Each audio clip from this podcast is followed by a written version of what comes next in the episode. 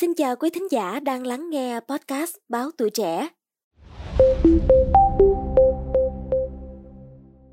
Thưa quý vị thính giả, có bao giờ quý vị nghĩ những viên thuốc mà quý vị uống hàng ngày được sản xuất từ máu của một loài động vật nào đó chưa? Tưởng chừng đây là một câu nói bông đùa của Trinh Trà thôi, nhưng mà không, đây là sự thật nha thưa quý vị. Việc này đã và đang diễn ra tại các trang trại máu ở Nam Mỹ, nơi mà được thống kê đã rút máu hơn 10.000 con ngựa cái đang mang thai một cách tàn nhẫn để cung cấp cho các hãng dược phẩm trên thế giới sản xuất hormone PMSG. Thực hư câu chuyện này như thế nào? Hãy cùng Trinh Trà tìm hiểu ngay sau đây quý vị nhé.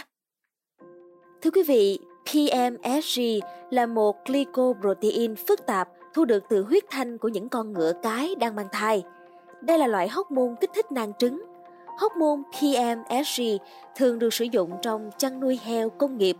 Nó kích thích tất cả heo nái nuôi nhốt động dục cùng một lúc, giúp quá trình thụ tinh nhân tạo diễn ra hiệu quả. Loại hormone này cũng đảm bảo những con heo nái mắng đẻ nhiều con. Theo Tổ chức Phúc lợi Động vật AWF, sản phẩm này được các công ty dược phẩm bán cho các trang trại chăn nuôi động vật trên toàn thế giới. Giá 100 gram hormone PMSG trên thị trường khoảng 1,4 triệu đô la Mỹ.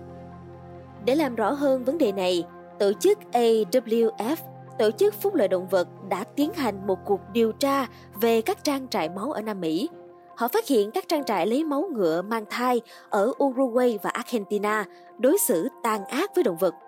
Bên cạnh đó, bà Sabrina Gutner, giám đốc các dự án nghiên cứu tại AWF, đã có những tiết lộ gây sốc rất nhiều con ngựa cái không thể sống sót sau khi sảy thai muộn vào khoảng ngày thứ 110 của thai kỳ. Những con vật yếu ớt sau nhiều đợt lấy máu và sảy thai thường bị để mặc cho chết. Ngoài ra, AWF cũng phát hiện mỗi con ngựa đang mang thai bị lấy 10 lít máu một tuần, khoảng 1 phần tư lượng máu của ngựa và kéo dài trong 12 tuần. Đến khi không còn tận dụng được, người ta phá thai cho ngựa và quy trình này diễn ra hai lần một năm đối với mỗi con ngựa. Nhiều trang tin của Mỹ, trong đó có trang tin iGlobe News, đã diễn tả quy trình lấy máu ngựa như sau. Những con ngựa bị nhốt trong một chiếc chuồng nhỏ với đầu được buộc cao trước khi một ống thông lớn đường kính 0,5cm được đưa vào tĩnh mạch cảnh. Chúng không có cách nào trốn thoát và bị đánh bằng gậy dài, dùi cui, thanh kim loại và khối gỗ. Những vết cắn khủng khiếp trên cửa gỗ và ánh mắt kinh hoàng của con ngựa cái là bằng chứng cho thấy sự căng thẳng và đau đớn khủng khiếp mà chúng phải chịu đựng trong quá trình 3 giờ hút máu. Điều này có thể khiến ngựa bị sốc hoặc bị thiếu máu. Nó cũng làm tổn hại đến hệ thống miễn dịch của ngựa cái và cuối cùng giết chết 30% số ngựa cái trong trại. Bà Stephanie Kramer, một chuyên gia về phúc lợi động vật tại Đại học Giessen, Đức, lo sợ rằng tình trạng sống tồi tệ của những con ngựa cái trong các trang trại máu là có chủ ý. Bà lý giải, họ đã đặt đồng tiền lên trên hết.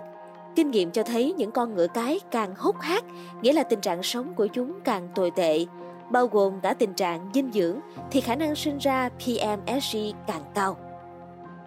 Vậy thì tại sao một hành động vô nhân đạo với động vật như vậy được diễn ra trong suốt một thời gian dài và trở thành một nguyên liệu hái ra tiền với nhiều hãng dược? Tất cả có phải do chính sách nông nghiệp sai lầm? Một tập thể gồm 14 tổ chức phúc lợi động vật toàn cầu đã cùng với tổ chức Eurogroup for Animals yêu cầu Ủy ban châu Âu hành động.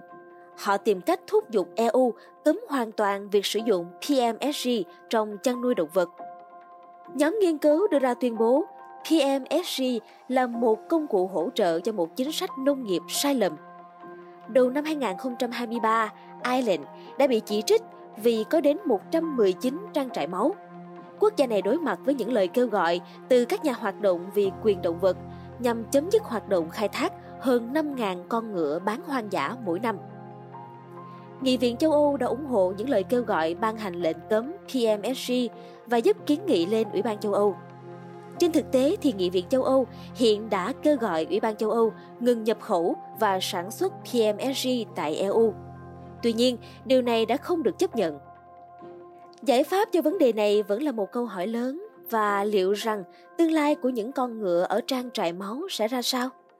Thưa quý vị, trên thực tế, những trường hợp ngược đãi và sử dụng động vật vào mục đích vô nhân đạo như trên là không mới.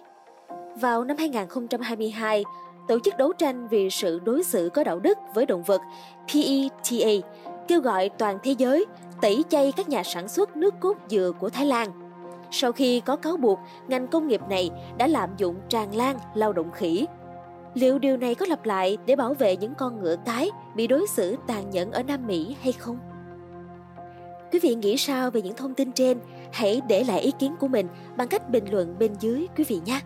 Cảm ơn quý vị thính giả đã lắng nghe số podcast này.